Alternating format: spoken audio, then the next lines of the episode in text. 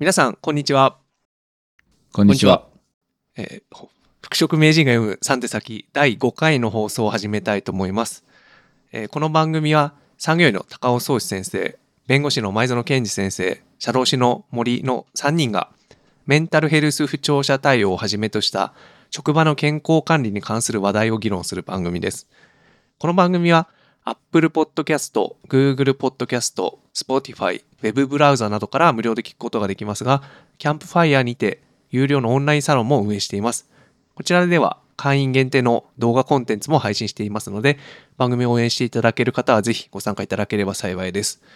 また、番組へのご意見、ご感想、ご質問も募集しています。各エピソードの備考欄にあるフォームから、あるいは、あの、ツイッターの公式アカウントを作ってみましたので、そちらへのダイレクトメールにてお寄せください。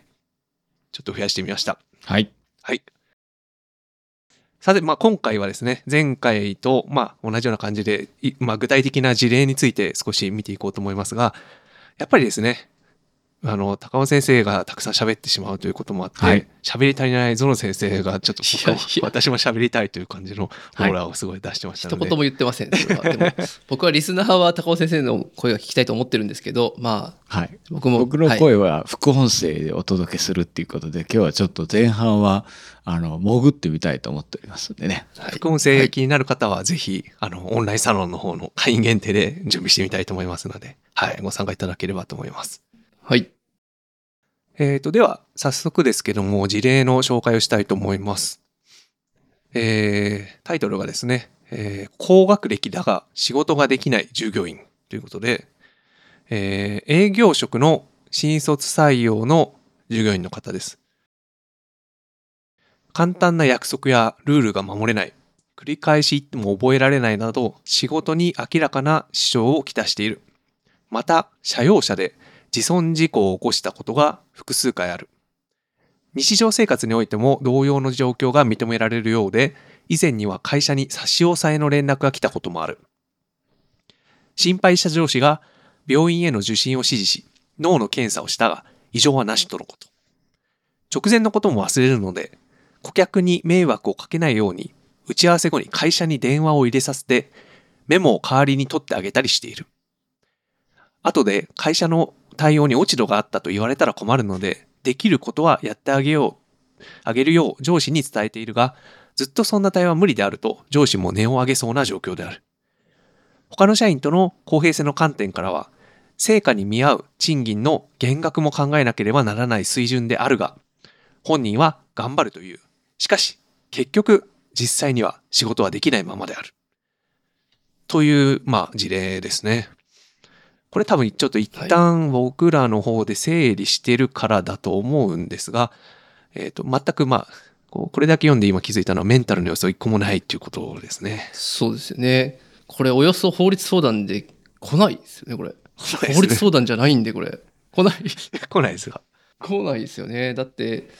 法律の論点じゃないところで、ちょっと、どうしたらいいですかっていう相談なので。なるほど。いわゆるその、はい、従来型の法律相談では多分なかなか来ない相談じゃないかなという気はします。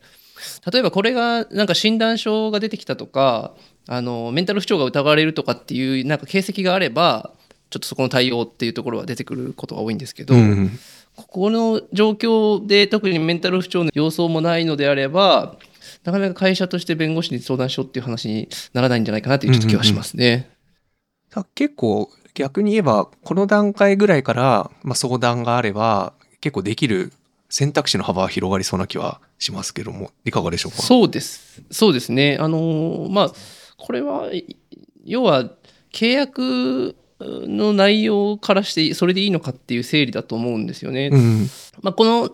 ポッドキャストの中でも出てきた事例性と疾病性の話とか、まあ、よく出てくる事例性、疾病性の話で言うと、その、まあ、疾病性じゃなくて事例性で判断するっていうことと絡むんですけど、結局、まあ、この方が実際、その、お仕事ができてるかどうかっていうことで、まず判断をすると。その原因が何なのかっていうのは、とりあえず一旦置いといて、これでいいのかっていうところを、まず問うっていうところじゃないかなと思いますね。うんうんうんうん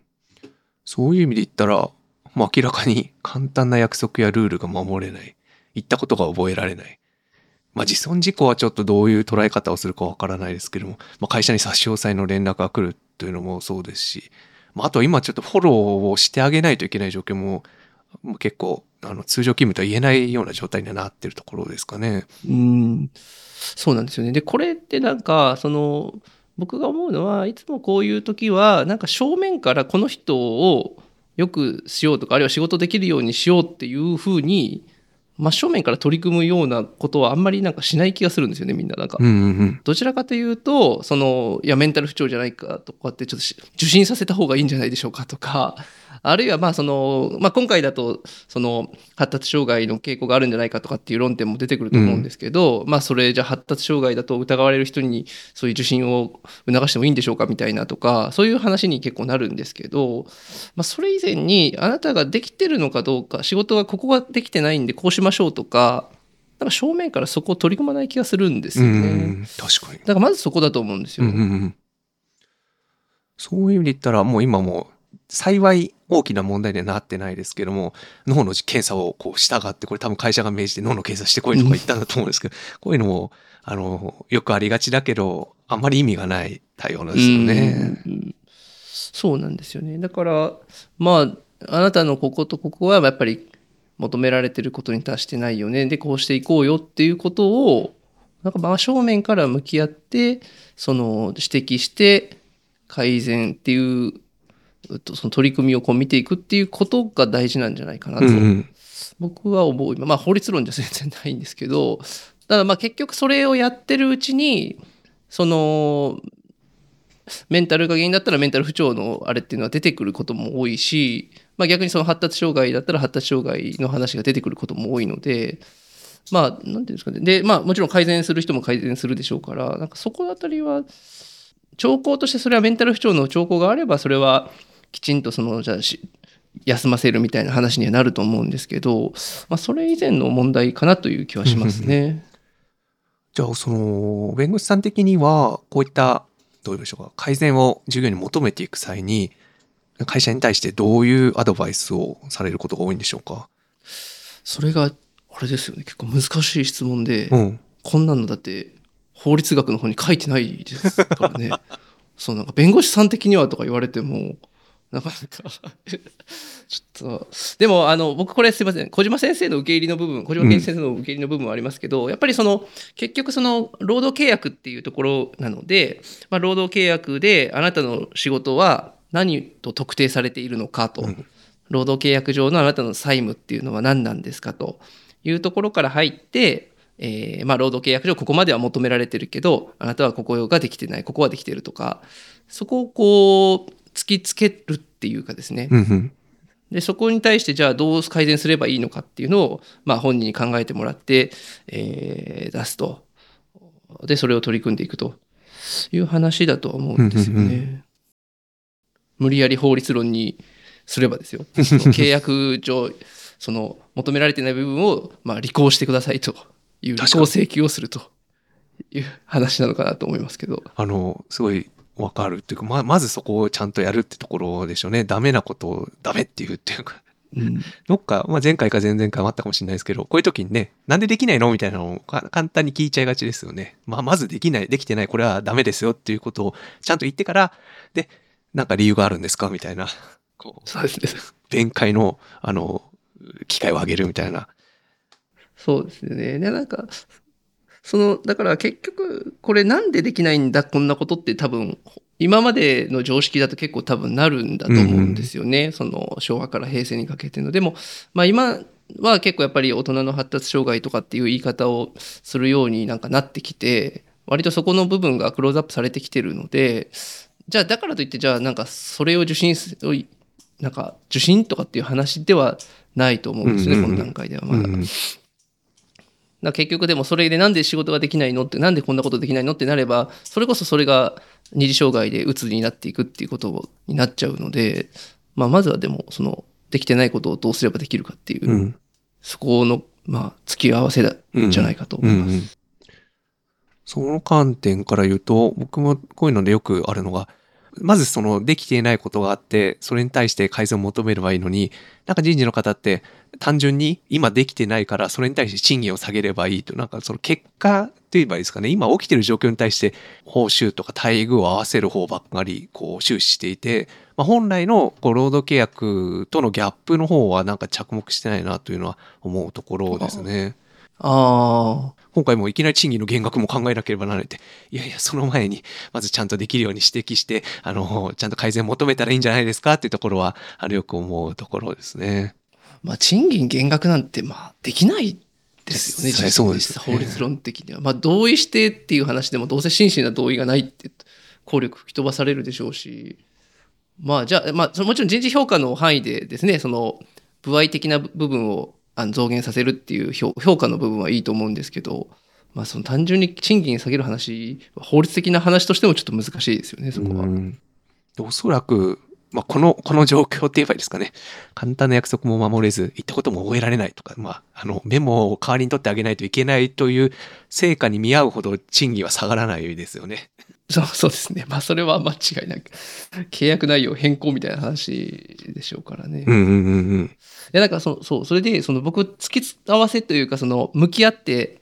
あの、ちゃんとこう、突きつけるっていうことなんですけど、これ逆に森先生に聞きたいのは、うん。家族を同席をさせるかみたいな、うん。その面談とかをするにあたって、ここっていうのは、まあ、あの、メンタル不調の時には家族同席っていうことで、私たちやってると思うんですけど、このタイ、これをやるタイミングとしてはなんかあるんですか？やるかどうかも含めて。そうですね。僕が考えるんであれば、まあ最初いきなり家族っていうのはなんかちょっと唐突な感じはあるんですけども、逆に言えばこの事例、今後どういう方向に行くかなっていう方向から、方から考えてみたときに、えっと、指摘して改善するんであれば、まあそれはいいですけど、まあ、改善しない方をやっぱ考えないといけないと思うんですよね、単純には。だからそうなると、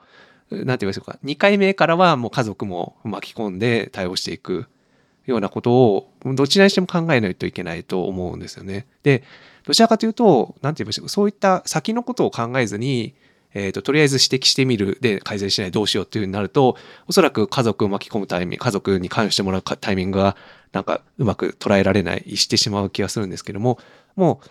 う、なんて言いましょうか、将来的に家族を巻き込むことを前提として考えてもらえれば、えっ、と、僕の中では1回目、まあ、とりあえずじゃあ、今までこんなことあったけど、これはあの改めてえ改善を求めますと。で、まあ、改善が例えばできないんであれば、例えばいつまでに改善できないんであれば、あるいはまたそれに伴って仕事できない新しい問題が発生したりとか、あるいは勤怠の乱れとか生まれたんであれば、その時はまた家族を同席してもらって、もう同じような面接をしますってことを、まあ、先付けでどんどん約束していく方向かなっていうところですね。うん。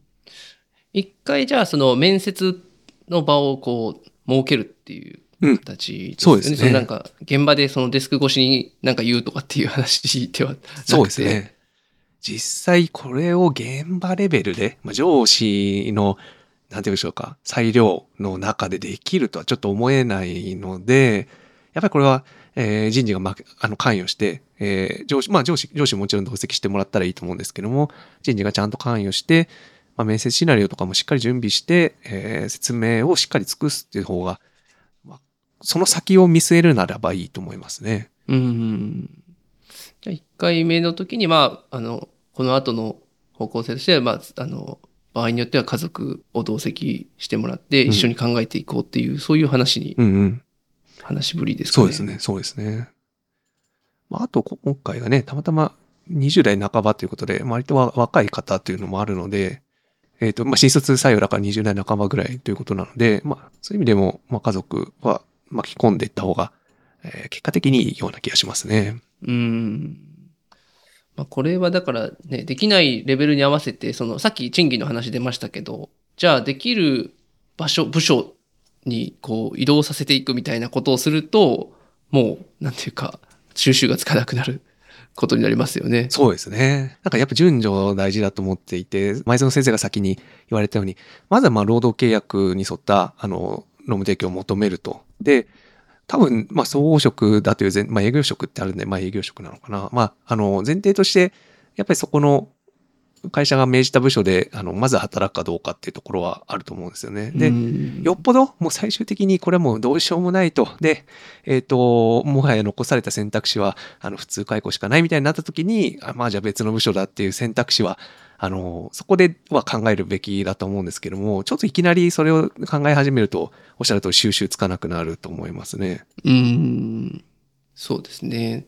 結局だから収集つかなくなって最後、向こうは、向こうっていうか従業員側は従業員側で弁護士に相談していくみたいな。うんうんで、紛争化する、あるいは組合に駆け込むみたいな話になったら、もうそうなるともう対立ですからね。うんうんうんまあ、それまでにっていうことだと思います。初動だと思いますけど。そろそろ高尾先生戻ってきますか？はい。戻ってきましたよ。ありがとうございますあのー一人で喋っててもなかなか面白かったですよ。なんか、き高尾先生が口がパクパクしてるのが見えるんですけど、ズーム越しにも。うんうんそうよね全。気になるよね。気気になって、はい。めっちゃ気になりますね、なんか。あの、でもね、なんかいろいろこう感想みたいなね。要するに、あの、さすがに僕も聖徳太子じゃないので、こう、二人がね、どっちかが喋ってる、続けて喋ってる時に自分を喋ると聞き取れなくなるので、なんかそういう意味では、そんなに延々喋り倒すっていう感じにはならなかったね。だけど、あの、二人が喋ってるの聞いたら俺いらないじゃんっていう感じだったので、やっぱりちょっとこう、うまく今後の展開を考えると、このスタイルはちょっと面白いかもしれないね。ずーっとこう、あの別室に放置されると僕もストレス溜まっちゃうけど、最初の10分ぐらいだったら、こう、ニコニコしながら聞いとけるっていう感じで。いやなんか僕この話の中では思うのはそれこれ小島先生ともこの話話したんですけどあの要は向き合うってなった時のその現場の上司の方とかってものすごいきついと思うんですよね。うん。その突きつけてそのできできないって指摘するっていう。だからそこはその弁護士がやっぱりその、まあ、上司のケアじゃないんです。ケアっていう言葉違うと思うんですけど、まあ、きちんとこう連携をずっと取っておくことによってまあその上司の側のその負担っていうのを減らせるっていうお話をされてた部分はあるので、まあ、それはもう弁護士としても二人羽織でね。そうですそうです弁護士として必要だなとはうんすごく思ってますうね。ん多分まあねその目の前でできてないえー部下を見てできてないことを直接指摘しようと思うとなんていうんですかねなんて言おうとかどの点をどう指摘しようっていうふうに困られると思うんですけどももう困ることってほぼ決まっていてかつそのなんて言いましょうかイメージ的なんですけどあのこれはできてませんっていうその具体的な事象のところはあの都度アレンジ必要かもしれないですけどもその後に続く文章それは会社としてあの労働契約の債務の方針に沿ったうん労務提供できているとは言えませんみたいな、あの文章自体は多分定型文になると思うんですよね。うんだそういうのをしっかりもう 先に準備してあげてあの問題あったらすぐまずこれ読み上げてくださいみたいなことはあの支援できそうな気がしますね。まあ、そうすればあの上司からしたら当日は読み上げるだけっていうことにちょっとできるので、うんその心理的抵抗が一個あの外せるようなあの気がしますね。まあね、具体的なそのできてないプリの指摘の仕方ってね、結構、えっと、こう支援するときも考えて言ってるんで、ね、相当考えて表現選ぶんで、その場でやるのは無理だと思うし、あの、基本的にこれまでの経緯っていうのがあってのケースだし、しかもその経緯の中でほとんどフィードバックがされてないっていうね、その上司自身の問題である場合もあるけど、その前の部署、前の前の部署みたいな、もう脈々と続く問題っていう場合が多いので、そうするとやっぱり今言うように、その今の上司にどうやってもらうかっていう部分の視点でのこうサポートがないと、まあ上司かするとやっぱりなぜ受診をさせたがるかっつったらこの子ができないのは私のせいではないというお墨付きを得たいというね、まあ、そこに尽きるわけだからそのやっぱりこう動機をこうなんかあの考えるともう、えーこの人がもう今更できるようにならないっていうことはもう人事総務として重々分かってるんだけどというようなね前振りがやっぱないとあの難しいんだと思うね。うんうんうんちょっと話題をこう広げていく感じでお話していくと今まあこれこの事例自体は新卒採用の割と若い従業員を想定した事例でしたけども結構なんて言えばいいでしょうか。あの経験重ねてからこのローパフォーマーの問題が出てくることも結構あるかなと思っていて今高尾先生が言われたみたいにいろんな部署経験してる方とかもそうだと思うんですけども40代とか50代ぐらいになってえっ、ともうこの人何も仕事できてないんだけどみたいな従業員が問題になってくるケースっていうのも結構あるかなと思うんですけどもおっしゃる通りでそういう人に限って今までの蓄積が結構負の遺産みたいになっちゃってるところはあ多いと思うんですよね。まあね、本人は、あの、めちゃくちゃスーパースターだとは思ってないけど、さすがに。だけど、全然自分はできてると思ってることが多くて。指摘されてない。それは本当に困っちゃうっていうね。その認識の相違を埋めるのは、それは、あの、通常であればね、現場で認識の相違が広がらないようにしといてもらわないといけないところ、うん。いやいや、あなたの思ってる、あなたの像と、周りが思ってるあなたの像は、相当違いますよっていう、なんか丁寧なね、こう、介入が必要なんで、まあ、その意味ではやっぱり、第三者的な、こう、何かこう、関与っていうのは、そう、相当やっぱり重要になってくるっていうか、当事者同士ではもうどうにもならないから相談が来てるっていう理解が必要なんだよね、多分。うんうんうんうん。ある意味そういう意味で、そのためには、あれですかね、上司が割と早めに白旗を上げるというか、要するに、ずっとそこで、なんて言えばいいでしょうか、今までそういった問題になってなかった、その従業員の方が問題になってなかったっていうのは、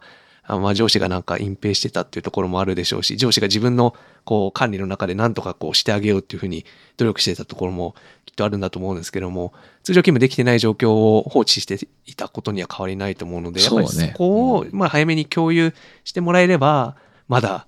うーん少しはやっぱり、あの、軌道修正が容易だった。まあ可能性としては、うん、なんとか元通りというか、まあちょっと、うん、今一つだけども、ちゃんと、あの、もう普通の雇用されている従業員の方と同じように、まあ、働き続けてもらうことができるような気がするんですけども、やっぱそこが早めに来ないと、やっぱりもうどうしようもなくなっちゃってるっていう事例は結構ありますよね。つまり、あれだね、その、なんで仕事できないの？っていうね、その言葉をぶつけるべき先は人事総務であって、うん、本人に聞くから偉いことになるのよね。うん。だってなんでできないの？って言った時に、これってまさか俺のせい？っていうのがこう影に隠れてるわけじゃん。確かに。でそれを本人にぶつけてもしょうがないし、まあ途中さっきね、あの裏で聞きながらブツブツ言ってたのは、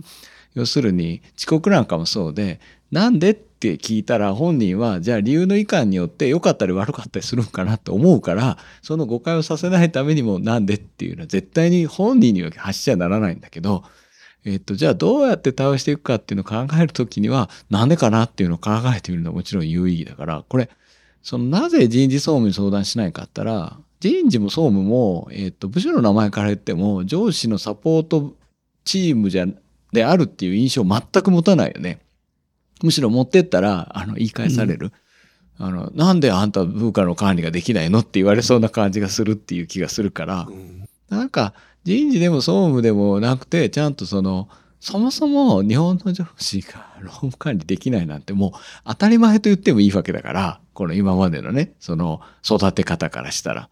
だから、上司のサポート部署っていうのは最初からあればいいんじゃないかなという気がするよね。うーん。たらもうそこにさっさと持ってって、なんでですかねって言ったら、ねでしかも、いや、それお前のせいやろって言われないっていう前提でなんでですかねって聞けるっていうような場を作るっていうのは大事だと思うね。うんまあ、そういう意味で言ったら、なんか人事の、なんて言いましょう、人事がえー会社に貢献できうる余地という意味で言ったら、その管理的な部分はもちろんそうだと思うんですけども、各部署の、なんていうんですか、人的リソースをこう最大限活用するっていう意味で、上司の支援っていうのはやっぱ人事の一つの業務の分野であるってことはもっと明確にしていいと思うんですよね。うんうんこういう、もうもうなんて言いいでしょうか。単純にこういう方に、方を働けるようにするっていう、まあ、直接的な部分もそうですし、こういう方の管理に、えー上司が困ってるっていうことで、例えば他の部下の方の管理がちょっとおろそかになるっていうようなことがあったら、やっぱり部署として問題だと思いますし、いろんな意味でやっぱり、なんて言うんでしょうか。これこそ上人事がちゃんとやんないといけないところっていう気はしますね。うん。うん。そのさ周辺のさの事業のサポートみたいな観点でも同じだと思うんですけど、まあ、さっき僕これ法律相談じゃないみたいなことばっかり言ってしまいましたけどこの段階で例えば仮に法律相談で弁護士に相談しようと思ったとすればこう能力不足で解雇できますかみたいな多分そういう文脈でしかうん。来ないんじゃないかなと思うんです普通は。だからこれだけ仕事ができない人がいるんですけどまあなんか解雇とか難しいんですよねみたいなそういう相談であればまあこういう分あの相談っていうのはあると思うんですけどそういう持ち方でその相談してしまうといや過去の裁判例でこういうのは認められたから例えばあのよくあるのはその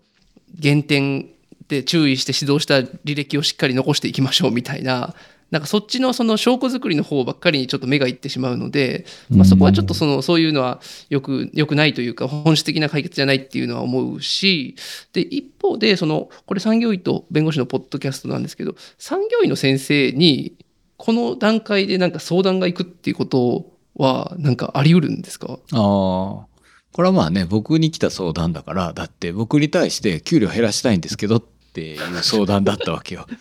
でそれ今なぜかって分かったのは、弁護士さんに相談したら、ゾノ先生が今言ったような答え返ってくるって分かってるから、うん。だから聞いても仕方がないともうなんか諦められてるっていうこともあって、で、なんか、あの、そこもだから隙間になってるわけよね。うん。で、まあ今質問に答えると、産業に相談来るとしたら、その脳の検査をしたあたりで相談が来るのよ。まずそうですよね。で、産業医が、えっと、僕が言うね、医療的なニュアンスの強い人だと、あの、一緒になって事態で混迷をきたし始めさせる。要するに産業医噛んで、じゃあ、脳が、あの、ちょっと、あの、簡単に脳神経外科でダメだったら次は、あの、総合病院を紹介しましょうとかいうことになって、で、ますます本人は、なんか、言われた通りにやってて原因がわからないのはお前らのせいみたいな感じになってって、うん、人事感が増し医者が関わることでその本人の不利益を課してはならぬムムードがもうどんどん高まってねあの困ってるのはもう周りだけ。本人は一個も困らないっていう状況が発生しがちなので。だから産業のところに相談来ますけど、えっと、うまく解決できないってことが分かってってまた産業にも相談しなく要するに問題解決能力のない専門家が多すぎるから、えっと、人事は、えっと、誰にも相談しなくなる。上司も人事に相談しなくなるっていう。なんか我が国の問題構図が見えてきた気がするよね。あの、まさにスパッと切ってスパッと解決してあげるっていうのを見せてあげたら、もっと相談に来るようになるね、なるほどその相談ばっかり来て困るってこともありますけど。そう考えると、まあちょっと飛ぶかもしれないですけど、やっぱり野野先生も言われたように、この発達障害傾向への対応っていうのは、うまい解決策をこう提示したいところですね。それはまあ一つあれじゃん。やっぱりチームサポートだよね。今言うように産業医単独でもなかなかうまくいかないし、うんまあ、弁護士は入った方がいいけど、社労士的な部分もあるので、で、あ外部専門家チームがフルサポートして、総務の人は、えっと、情報をしっかり伝え、会社としての最終的な判断っていうふうには、こう、心づもりしてもらって、上司をサポートしていって、いつも言う、そのシナリオを作る係とね、読む係って分けたら、うんもう上司は読めばいいんだったら読むから、これ割り切れるようになったら。で、もちろんね、その日々のこう状況っていうのは教えてもらわないと、その何がさ次の指指導指摘ポイントになるのかっていうところまでは我々もね、あの、あなんか衛星かなんかで見てるわけじゃないんで、そこは教えてもらわないといけないけど、まあすごいやっぱり役割分担だろうね。うんうんうんちょっとその前段に戻っていくと、だから基本的にはこれも発達障害傾向を疑われるケースであるものの、あの、ゾン先生の解説にあったように、えー事例性と疾病性の中で言えば、ちゃんと事例性を捉えてそこの問題解決をまずはしっかりしていくと。で、その中で今先生おっしゃられたようなチームサポートで上司にこういった指摘する際にはこういった読み上げをしてくださいっていうようなサポートをして、しっかりこう、チームで対応していくっていうことですかね。そうね。で、その先生、おいよう分かっとるなんて、だいぶこう、あの、なんか成長したなと思ったのが、あの、二次性でね、あの、うつ病とかそういう精神的症状が出ることがあるって言ってね。だからそこを読み込んだら何すべきかったら、要するに、その、労務管理で、こう、労働契約に基づいたフィードバックをしてるんだけど、ぬるとこの後逃げられるっていう可能性があるっていうことを認識しといて、その手当が何かっていうと、家族っていうことになってきて、まあ、休ませるっていう結論に変わりはないんだけど、えっと、休んだからって、だから問題終わってないっていうことを強く認識してもらうために、本人に休み加減になった本人にそれをしつこくくどくど言うのはあまりにもちょっとやりすぎだし、あの、ためらわれるのは当たり前なので、ご家族に対して、あの、苦渋に満ちた顔をしてね、あの、大変困ったことになっておりますとね。で、本当に困ってるのは、あの、本人ですよっていうね。これ、あの、仕事のフィードバックもそうで、会社が困る必要ないのよね、本当は。だって、まあ、そういうこと言うから嫌がられるんだけど、ちゃんと普通外国人のとこに、あの、著しく業務の遂行能力が低いっていうのあるんだから、別に業務の遂行能力低くは低くんでも構わないんだけど、あなた、本人がえら困ったことになってますよっていうね。会社としては、こう、こういうフィードバック、指導、こういうのやってますっていう、そこの説明ができればいいだけで、改善をさせるというところは、それ本人の問題だっていう、なんかここの線引きを間違うと、なんか医療と同じような感じになっちゃう。やっぱ医療にちょっとこう毒されてるのは、そこいう場面でも改善をしなければならないっていうふうに勘違いしてること。ここれもやっぱり、例えば、対個人と対集団なんかで話は対組織でもいいんだけど要するに会社としてこう例えば生産性とかいろんな意味で部署っていうような意味で言うと絶対にそれはあの市場命題として改善しないといけないってことあるんだけど従業員個人に落とし込んだ時には別にそのそれはできるかできないか本人の問題だっていうなんかこのやっぱり視点の違いを正しく使い分けるっていうことがなんかできなくなってる。個人に対する視点で引っ張られるのは医療的なアプローチに毒されてしまうってことなのかなという気がしてくるね。うん。その医療的に考えると、やっぱり良くしようというところはあって、だからこそ、まあ、この事例でもあるような脳の検査をしたと。だから脳の検査をして何か悪いところがあったら、それを改善すれば、その、だから治療をすれば状況は改善するかもしれないという、こう期待があるからこそやってるところがきっとあるんじゃないかなと思うんですけども、これ仮に、えー本人が発達障害だっていうような診断書をこう出してきた場合って、もう、ある意味障害だってことは改善はしないってことを本人も認めて売るわけじゃないですか。うんで、なんかそこもなんか今の対応の中では、ど、両、ん？ど、どっち、逆から見ても、医療的な方から見ても、あ、もうこれ改善しないわって言って、あの、そのままになっちゃう。だから要するに、これ落とし穴でどんどん落ちて終了ってなっちゃう感じしますね。あいやいやいやそこはね恐ろしいなんか一言感で発達障害っていうのが障害として改善しないっていうのは医学的治療においてなので、うんうんうんあのむしろ労務管理とあの上司や周囲の温かい見守りによって改善するっていうふうなことを暗に言ってるだけなので恐ろしい話になってるわけですよ。いや我々もみんな含めてあもう改善しないんだこれで OK って話をしてるわけじゃないんであなた方の役割ですみたいな会社の責任ですみたいなね安全配慮義務みたいななんか関係ないやろみたいな感じだよね。めちゃくちゃなロジックで言ってきますから。なるほど。えっと、ちょっとまあ話を整理すると、まあ指摘をこの方の場合はちゃんとし続けると。で、えーまあ二次的にメンタル不調になることはまあ十分想定されるので、家族にちゃんと関与してもらう。で、まあ休み、メンタルの症状が出てきたらまあ休み始めるって方向はいいと思うんですよね。うん発達障害の診断書出たらどうしましょうか？はい。ゾロ先生。そう出てきた場合ですね。あの、まあ、もう本読んでくださいみたいな話になる んですけど、あの、まあ、合理的配慮のお話になってくるかと思いますので、あの、まあ、ただ、えっと、まあ、社会的障害ですよね。その、働くにあたって、その、働けことの障害になっている事情を取り除くっていうのが、まあ、教科書通りの回答で、ただ、まあ、その、障害をじゃあ、何が障害になっていてどうしてほしいのかっていうのはやっぱり面接して本人から提案してもらうという形があの答えかと思います。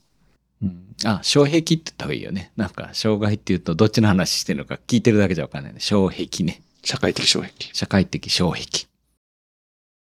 まあね、あと本にも書いてある、書いたけど、要するに、あの、会社はもね、医者みたいに、えっと、なんだろう、やってあげるっていう立場になる必要はなくて、すいません、私ともそういった、その発達障害とか合理的配慮っていうことになると、なかなかこれまでの知見の持ち合わせもないので、まずは、その、あなた様の方から、様って言わん方がいいのかな。あなたの方から、じゃあ、例えばこういうふうにしたら、私はその能力発揮できるんだとかね、まあ、そういう提案を、もう俺はもう公明正大にオープンに何でも受け入れますから、そのジョブコーチ連れてきていただいても結構です。もうご家族にもね、これまでのこう、あの、発達の過程においていろいろごご工夫された点もあると思いますので、そのみんなのもうあの知恵を結集してね、やっていきたいと思うんですって考えるのはあんたの仕事よっていうふうに振ってしまうの大事なのに、あ、合理的配慮せえってい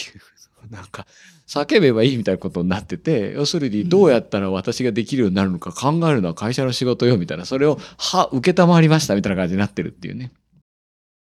ちょっとこれ公開していいんでしょうかね。か、ちょっと口がなんかやや滑らかすぎて。大丈夫です。まだ。やっぱり前半お話しされなかった分ですね。でもまあ、ちょっと、その、ゾウ先生とこの電波がさっき悪くなったらまさか俺の口のせいかなと思ったりするけど。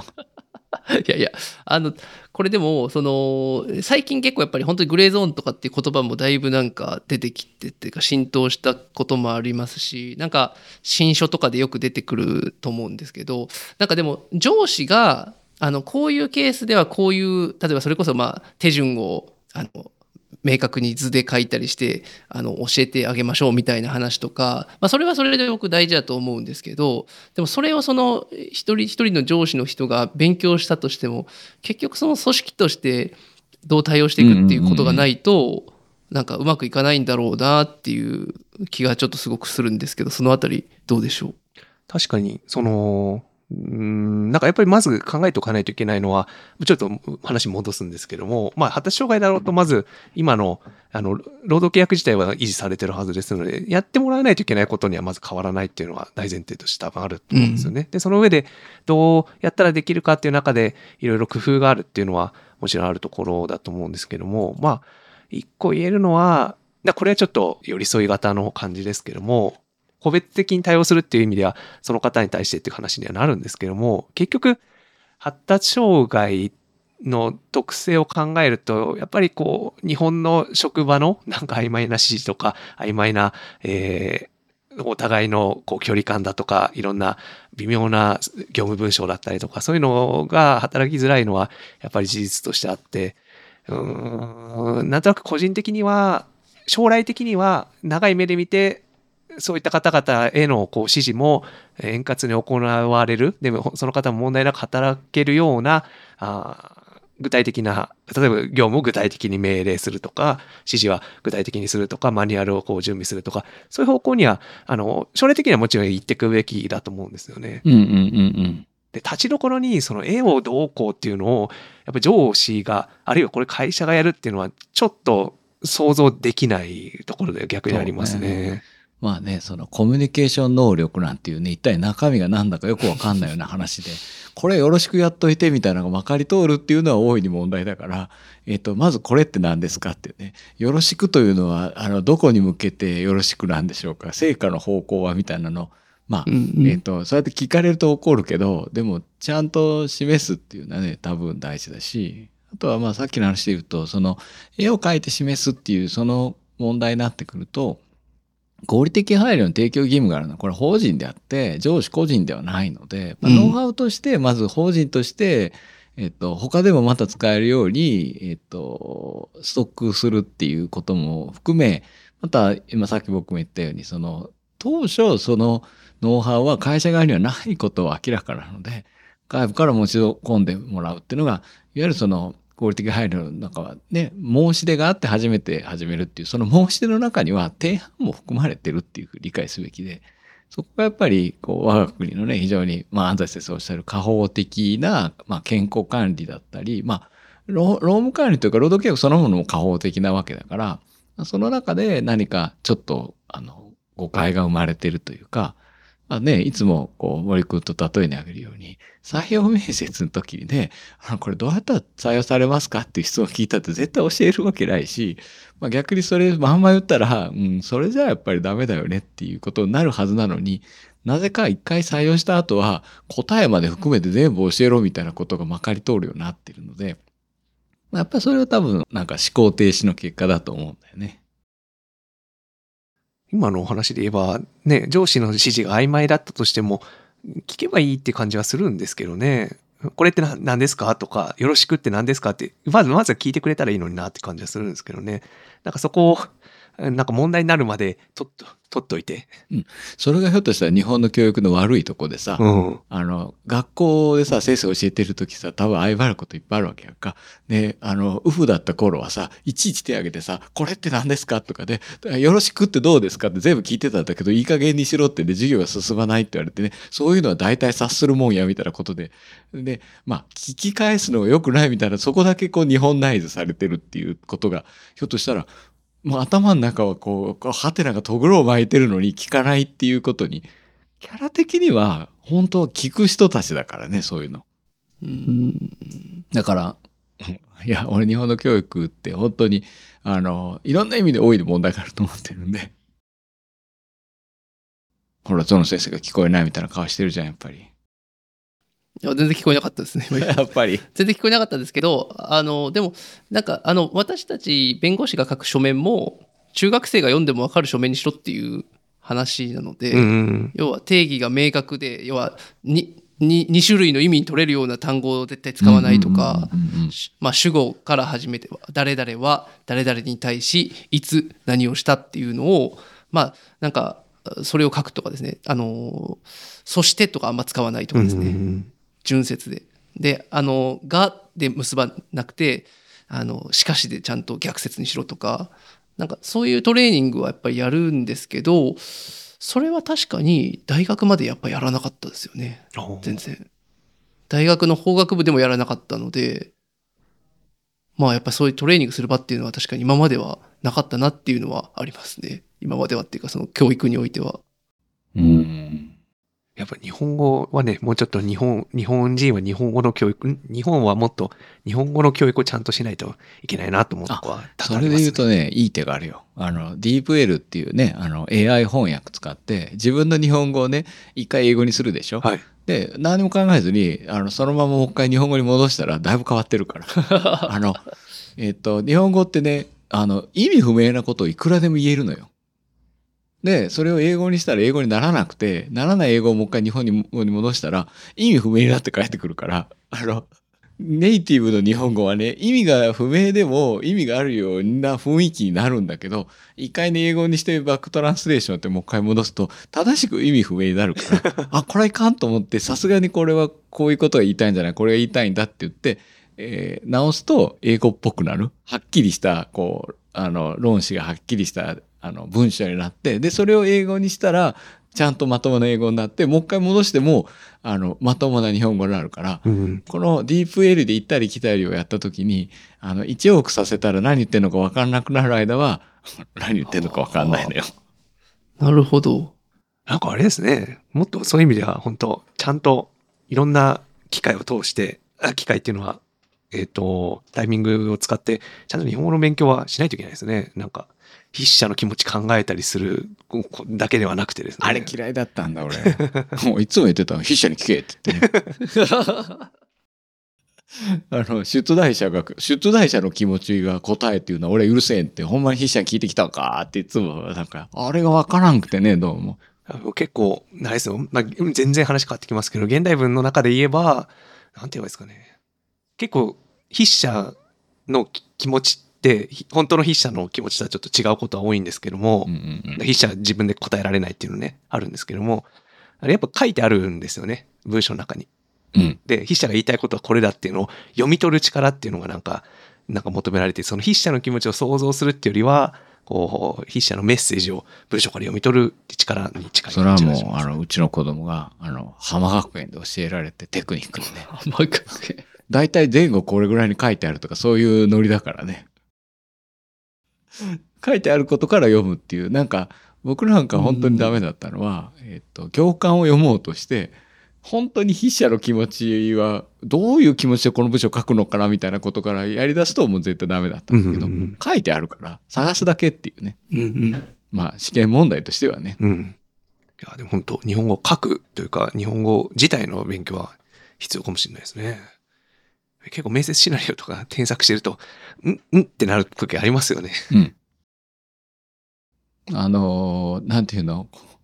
一つの塊の文章としてもう完全に破綻してるのが多いからね。うんうんうん。その最初の方で言ってることと真ん中で言ってることと最後で言ってることがもうまるで逆みたいなことはへっちゃらで起きるので、まあそういう、なんかか口頭の言葉ってその程度なんでね、はっきり言うと。だそれはそれで混乱する人がいるのは、ちゃんと聞いてるからなんよね。確か。多分日本人ってちゃんと聞いてないのよね。大体で聞いて、要するにっていうことでくくってるから、途中のこととか聞いてないから、ちゃんとできるんで。全部聞いたら、えっと、どうしていいかわからないっていうのは正解っていうね、ひょっとする。鋭い指摘ですね。いや、意外とっていうか、もちろん、全然微妙な、あの、今までの流れとは変わってきますけども、こういう困った社員がいたときに、こう、いかにこう、部署として、あるいは会社として、あの、考えていくかっていうのは、あ意外とこう、働きやすい職場作りにはつながってくる要素あるのかもしれないですね。うんうんうん。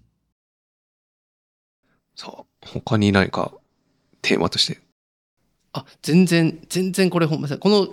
事例の中ではあるんですけど脳の検査をしたっていう話があるんですけどこれすみません本質と全然関係ないんですけど、うん。これ仮に脳の検査をして例えば仕事に支障があるような場合っていうのはなんかどういう場合なんですか？例えば工事の機能障害がきなんか脳に気質的損傷があってとか、なんかそういうことが